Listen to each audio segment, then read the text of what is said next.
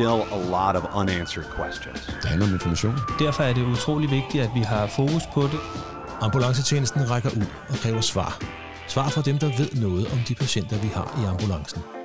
Det her er IMS Profil. En samtale med en person, der ved noget.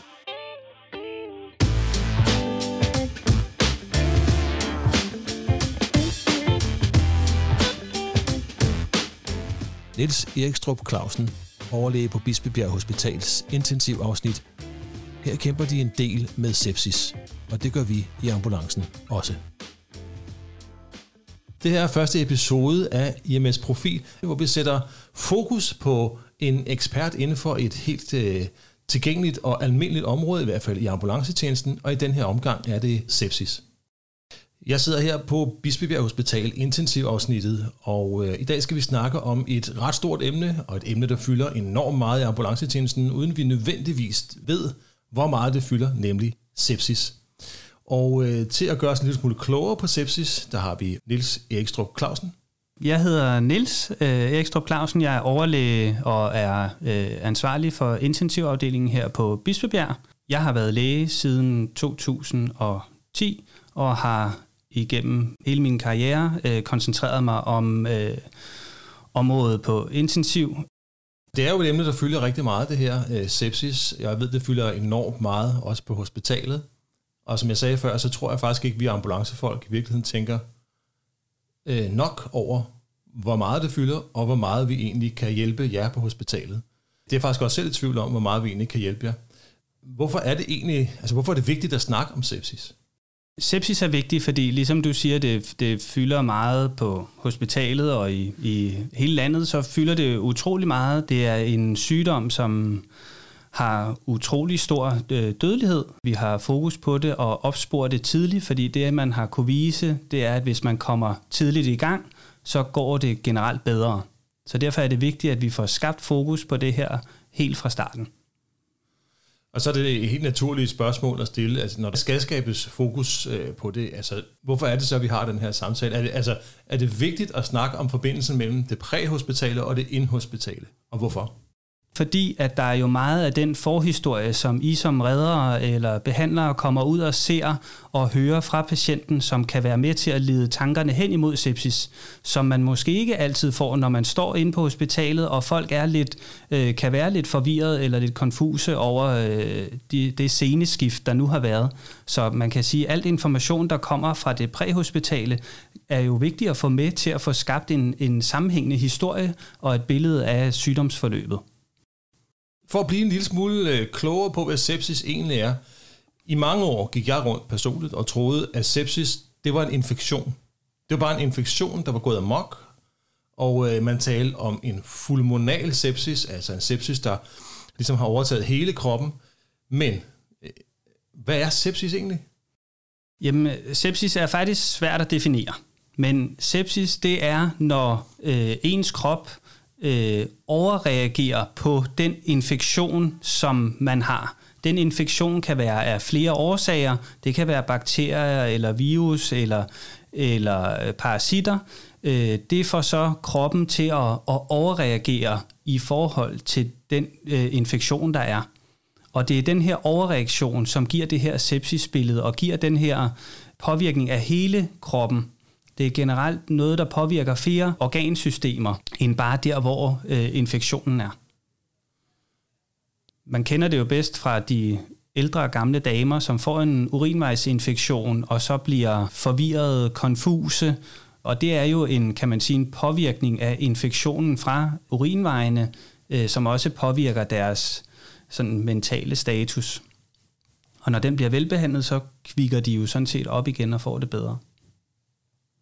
Og du snakkede også øh, lige før, sagde du, at øh, jo tidligere i forløbet vi kan få de rigtige informationer, jo tidligere i forløbet vi kan, øh, vi kan spotte den her sepsis. Hvorfor er det, vi i ambulancetjenesten, i ambulancetjenesten skal reagere hurtigt, når vi ser noget, der kunne tyde på, at det var en sepsis?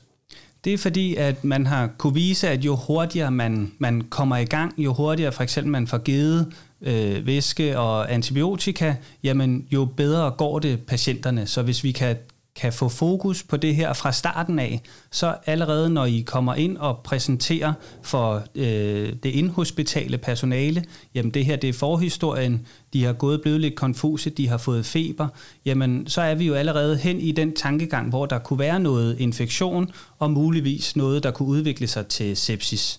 Så kan man sætte den relevante behandling i gang fra starten. Og hvad er det for en relevant behandling, I gerne vil sætte i gang? Det man gerne vil sætte i gang, det er jo at prøve at få finde ud af, har de en infektion, øh, få taget, kan man sige, prøver fra, altså det er primært blodprøver og øh, dyrkninger, hvis der er nogle steder, hvor man kan tror, man kan fremdyrke bakterier, og hvis man mener, at det er en bakteriel infektion, så kan man også starte tidlig antibiotika. Vi har jo haft, øh, at vi har forsøgt tidligere at have at prøve at screene dem i ambulancetjenesten. Jeg tror også, der har været nogle tiltag til det, men det har aldrig været noget sådan, man kan man sige, øh, gennemgribende. Der har aldrig været nogen screening-metode, vi rigtig har kunne øh, benytte os af, og, og i øvrigt heller ikke har sådan rigtig fået implementeret ordentligt i ambulancetjenesten, hvilket nok også er en af, de, en af årsagerne til, at det er svært for os at, at, at spotte det og tænke det. Øh, men en af de ting, vi jo har beskæftiget os med, det er SIRS-kriterierne. Ja. Øhm, men de er jo så også blevet sparket lidt til hjørnen, eller hvad? Ja, man har, man har skiftet lidt fokus med, før var SIRS-kriterierne, de var med til, at man kunne spotte en sepsispatient. Havde du øh, SIRS-kriterierne, så skulle man tænke hen i sepsisskaden, men sagde ikke noget om, hvor alvorlig den her sepsis var. Nu har man lidt skiftet fokus, og man har øh, kigget tilbage på alle de SIRS-patienter, man har haft i, igennem nogle forskningsprojekter, og så har man prøvet at se på, hvad er det for nogen, der bliver øh, alvorligt syge. Og så har man lavet et scoringssystem, der lidt går den anden vej, altså siger, hvis du har mistanken om sepsis, hvis jeg så bruger det her scoringssystem, som hedder Q-SOFA, så giver det en indikation på, om den her patient bliver alvorligt syg, og at man skal være mere opmærksom. Kan du huske kriterierne for Q-SOFA? Ja, Q-SOFA det går på ændret mentalstatus, altså en GCS under 15. Øh, så er det respirationsfrekvens på over 22, og så er det systolisk blodtryk under 100. Og hvis du har to af disse, så stiger din risiko for at dø under indlæggelse eller øh, havne på intensiv. Det er det, man kalder mortalitet og morbiditet. Morbiditeten er? Er de, kan man sige, følgesygdomme, du kan få, altså at du kan blive øh, på en eller anden måde dårligere stillet end før din indlæggelse, og hvor mortaliteten er øh, død. Ja. Øh, fedt, for så fik du også nemlig lige berørt Q-SOFA-begrebet, som jo er en form for screening, eller i hvert fald nogle kriterier, vi kan forholde os til, som er enormt enkle at have med at gøre ude på skadestedet. Ja, man kan sige, øh, screening er det ikke. Det er mere en risikostratificering. Altså at hvis du har en, du har mistanke om infektion, kører du dem igennem den her Q-SOFA, og de scorer mere end to, så er der betydelig risiko for den her patient i, i forhold til deres øh, indlæggelse. Ja, det er meget godt at få afklaret det, så folk ikke tror, at det er et endeligt begreb, og hvis du har screenet dem, screenet dem i situationstegn positivt ved Q-SOFA-kriterierne, så har de sepsis. Nej. Det er ikke, så, så vidt jeg ved, så er der ikke nogen øh, endelig metode til at gennemskue sepsis på, bare sådan, uden at tage blodprøver og sådan noget. Der er ikke nogen screening-metode, nu siger vi ordet igen, screening-metode, som er 100% sikker. Nej, det er der nemlig ikke, og det er også det, der gør det så svært, at sepsis optræder i utrolig mange øh, former og fasonger, så det er utrolig svært at have sat det ned i en, i en kasse, hvor man bare kan sige, det går, det går den her vej øhm, eller det her det er sepsis, eller det her det er ikke sepsis. Men man har kunne se, at dem, hvor du går ind med indgangsvinklen og siger, at de har en infektion, eller du har stærk mistanke om infektion, og de så har en Q-sofa-score, så er, er deres hospitals øh, risiko stor. Okay. en af de ting, vi jo, øh, som jeg husker fra SIRS-kriterierne, det var det her med temperaturforhøjelse, eller en lav temperatur. Ja. Jeg er i tvivl, jeg ved ikke, hvad, skal jeg stadig bruge det til noget, og hvad er farligst? Er det høj temperatur, lav temperatur? Er det overhovedet relevant i forhold til sepsis at snakke om temperaturændringer? Det er stadig relevant at tænke øh, temperatur ind som, kan man sige, øh, en indikator for, om, om der sker noget i kroppen, om der er en infektion på vej. Øh, høj temperatur og lav temperatur er begge to farlige. man kan sige generelt, at den lave, svært lave temperatur er generelt, det kommer generelt senere i sygdomsforløbet, hvor den høje temperatur er det, vi alle sammen kender, når vi får influenza eller en lungebetændelse og ligger os hjemme på, på sofaen, så har vi jo den høje temperatur. Nogle af de patienter, vi ser, som har måske ligget på gulvet længe øh, og er påvirket, jamen de har generelt lav temperatur som mere et tegn på faktisk mere alvorlig sygdom sent i forløbet. Så kan man sige, at hvis vi falder over en patient, og de tænker, at det her det ligner unægteligt en sepsispatient, ud fra hvad man nu har af observationer, og man samtidig også observerer en lav temperatur, altså en temperatur på, på hvad? Ja, man skal være opmærksom på temperatur, både høj og lav, og det vil så sige både temperatur over 38 og temperatur under 36. Er der noget specifikt, der har en højere risiko for at udløse sepsis? Altså nogle særlige sygdomme, eller er det bare... Eller hvad er det, der gør, at man ryger over i en sepsis? Ja, der er forskellige former for primært bakterier, hvor man ved, at de er mere øh, udslagsgivende og kan øh, inducere en sepsis, eller hvis patienten for eksempel har et nedsat immunforsvar af en eller anden årsag, så er de også mere modtagelige øh, for, at man kan sige, at den her infektion går over i en sepsis. Okay, så det er også en ting, vi måske skal tage i, øh, i betragtning i ambulancetjenesten. Hvis du har med en patient, der gør, der er, altså, hvis immunforsvar er udfordret i forvejen, så, skal vi, så det er måske bare et skridt nærmere sepsis tanken. Så skal man i hvert fald være mere agtpågivende over for, for den patient, fordi de vil være mindre modstandsdygtige og kan risikere hurtigere at gå over i en sepsis-tilstand. Og apropos det her med at møde en, øh, en sepsis-patient i, øh, ude i ambulancetjenesten, så vil vi jo gerne i videst mulig omfang iværksætte en eller anden form for behandling, som kan hjælpe jeres forløb ind på hospitalet. Ikke kun med observationer, men også at starte op på det, vi nu kan. Øhm, og der kan man sige, at en af de ting, vi oftest måske har øh, forsøgt at kaste ind i sepsisbehandling, det er væske. Hvordan er det relevant at give væske, og i hvilket omfang? Det er relevant at give væske, hvis patienten er dehydreret eller har tegn på dårlig perfusion. Det vil sige, at de har lavt blodtryk, øh, hvis de ikke tisser, eller hvis de har, kan man sige, har kolde arme og ben, eller kapillærresponset er forlænget, så vil det være relevant at afprøve en væskebolus. Man skal ikke uagtet bare give alle væske. Kan det også gælde, hvis de for eksempel har et, et pænt blodtryk? Lad os sige en systol på 115 eller sådan noget.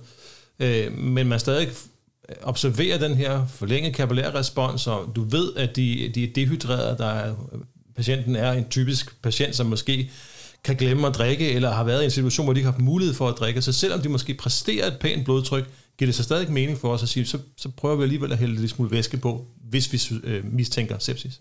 Ja, det vil stadig være relevant at, at give lidt væske. Det vi skal passe på med, det er egentlig bare, man kan sige, ikke at gå i den ene eller den anden grøft. Altså her ment, vi skal hverken holde al væske væk, eller give alt for meget væske. Det handler om at finde en balance, og den balance kan nogle gange være svær, men hvis du har, kan man sige, historien om dehydrering, øh, trods et pænt blodtryk, men måske med lidt øh, dårlig kapillærrespons, så vil det være fint at give en væskebolus.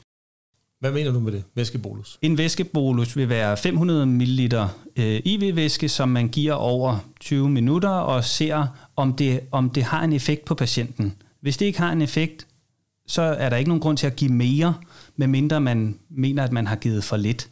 Men det handler om, at væske er også, kan man sige, medicin, det er også en terapi, altså at vi skal se, at det virker, så man ikke sådan blindt hænger den ene efter den anden væske op og åbner op, fordi det er det, vi kan. Ja. Øh, det sker også nogle gange inde på hospitalet, at man har kunne se, at både dem, der får for lidt væske, og dem, der får alt for meget væske, jamen det går dem faktisk dårligere. Så vi skal finde en eller anden middelbalance, og hvis man giver en, kan man sige, en, en bolus, altså en prøvevæske, og ser, har det en effekt, jamen så er det jo så er det fint, så kan man give lidt mere. Hvis der ikke er nogen effekt, jamen så skal man jo, kan man sige, stoppe behandlingen og, og lade være med at give mere i hvert fald. Så kan man kan formode, at hvis man giver 500 ml, eller i hvert fald lad os bare sige, giver væske i det omfang, vi sidder og snakker om her, at, at man vil kunne se en bedring hos en sepsispatient i nogle tilfælde? Så, så vil man kunne formentlig se en bedring enten i, i kapillærrespons, eller i puls, eller i blodtryk, eller i deres øh, mentale status. Øh, og så er det vigtigt, at man ikke holder sig i kun én værdi. Altså hvis vi kun kigger på altid på blodtryk som den eneste markør for, for dehydrering eller lavt øh, sådan væskeindtag, øh, så vil det være så vil det være svært at se noget, men kombinerer man, så vil man få det bedste billede. Altså brug flere værdier, flere markører, og ikke så meget enkelte tal, men mere trenden i de værdier, som øh, indikator for, om man skal stoppe eller give mere. Super god pointe, Niels. Fordi det er jo igen det der med, altså vi skal gøre, vi skal se det brede billede. Øh, og selvom vi alle kan have en tendens til at få skyklapper på, ikke? Helt øh. klart, det er jo også, det gør vi også inde på hospitalet, at vi prøver at, kan man sige, samle så mange informationer som muligt for at give det bedste nuancerede billede. Men vi kommer ikke til at kunne sige, den blodprøve sagde plus en, så ved vi øh, svaret på hele verden. Det, det findes ikke. Og nu sagde du blodprøver. Fordi en af de ting, der øh, sådan ligger lidt i kulissen og venter i ambulancetjenesten, det er jo netop blodprøver. I forbindelse med covid-19 ved jeg, at i Region Syd, altså Ambulance Syd der, der øh, kører akutbilerne eller paramedicinerne ud og, og laver simpelthen blodprøver hos folk, altså tester dem helt regulært. Og jeg ved, at i Region Hovedstaden, der, laver de, der måler de troponiner øh, på ambulancen helt fast. Jeg tror, alle biler har det, jeg er ikke helt sikker, men det tror jeg, de har. Og så vidt jeg er informeret, så er en af de, en af de markører, man kan bruge til igen at tage et skridt tættere på sepsis, det er laktat. Vil det give mening at have en mulighed for at måle laktat tidligt i forløbet, for eksempel hjemme hos herr Hansen? Ja, fordi den vil igen spille ind i lidt det samme som Q-SOFA, altså det vil være en risikoscore. Den enkelte værdi som sådan kan man ikke bruge til så meget, men man kan sige det, at hvis den er forhøjet, så har den her patient en større risiko for, at øh, det her udvikler sig alvorligt. Hvorfor lige laktat? Hvorfor er den, øh, kan den bruges i den sammenhæng? Laktat kan sige noget om det stress, som kroppen er under. Laktat er noget af det, som øh, et af de spildprodukter, som kommer i kroppens nedbrydning af øh, glukose, altså sukker. Øh, det stiger et, hvis man øh, har anaerob stofskifte, altså stofskifte uden ild til stede, men det stiger også i stresstilstande. Det vil sige, hvis kroppen er under et stort stress, som for eksempel under en sepsis, så kan man se forhøjet øh, laktat. Og det kan være en igen en risikomarkør for alvorligheden af den sepsis. Og så er der en anden ting, der jo også har været, øh, jeg kan sige, der har været en del diskussion om, øh, måske ikke så meget, i, jeg ved ikke hos jer, men måske så meget, men der har været lidt snak om det i ambulancetjenesten, Intidal CO2. Har den nogen som helst indflydelse på forholdet til sepsis? Man kan sige, at Intidal CO2 kunne give nogle pegninger hen imod, om cirkulationen er i orden. Så kan man tænke, hvorfor noget med vejrtrækning og cirkulation. Men hvis vi, hvis vi antager, at patienten laver det samme respiratoriske arbejde hele tiden, så er tilbuddet af CO2 begrænset af det, som hjertet laver, altså det, som ens cirkulation laver. Så hvis der sker ændringer i cirkulationen, så vil der også ske ændringer i CO2'en. Men det kræver, at de laver det samme respiratoriske arbejde hele tiden. Og derfor kan den give et præg om, at øh, der er dårlig cirkulation, hvis den for eksempel er meget lav. Så, så øh, en laktatmåling vil give god mening, og hvis folk tænker, at det her kunne være en sepsispatient, så sæt en øh, binasal kapnograf på for at se, hvad er trenden i det. Det vil være rigtig smart, ja. ja. Her til sidst, så skal vi lige... Øh, de tre bedste råd, der kan peges i retning af sepsis. Hvilke tre observationer, tænker du, vi i hvert fald skal gøre os, for at kunne tænke sepsis enten ind eller ud? Jamen, så vil det være øh, temperatur, bevidsthedspåvirkning og så respirationsfrekvensen. Og så tænker man, så har vi næsten Q-sofa. Men ja. man kan sige, den høje temperatur, lave temperatur, og specielt den lave, skal man nok være mere opmærksom på, end man har været tidligere. Bevidsthedsniveauet er vi rigtig gode til, specielt hos de gamle eller hos børnene. Der kan man godt have lidt fokus på den der midtergruppe, øh, som er resten af, af befolkningen. Øhm, og så respirationsfrekvensen og faktisk respirationsarbejdet, og det er lidt også her, at øh, Entidal CO2 kan give nogle, nogle pointer hen imod, hvordan det går. Det er, det er tre rigtig gode markører, og skulle jeg nævne en fjerde, så vil det nok være kapillær respons. Når nu vi har, øh, vi står med en patient, hvor vi tænker, jamen altså her er, øh, her peger alting på, at patienten er i en sepsis. Hvad skal vi så gøre for jer på ambulancen, i ambulancen, inden vi lander hos jer? Altså, nogle, hvad for en behandling skal vi iværksætte? Hvor, hvor skal vi starte hen? Hvad vil I gerne have, at vi har gjort, ud over observationerne?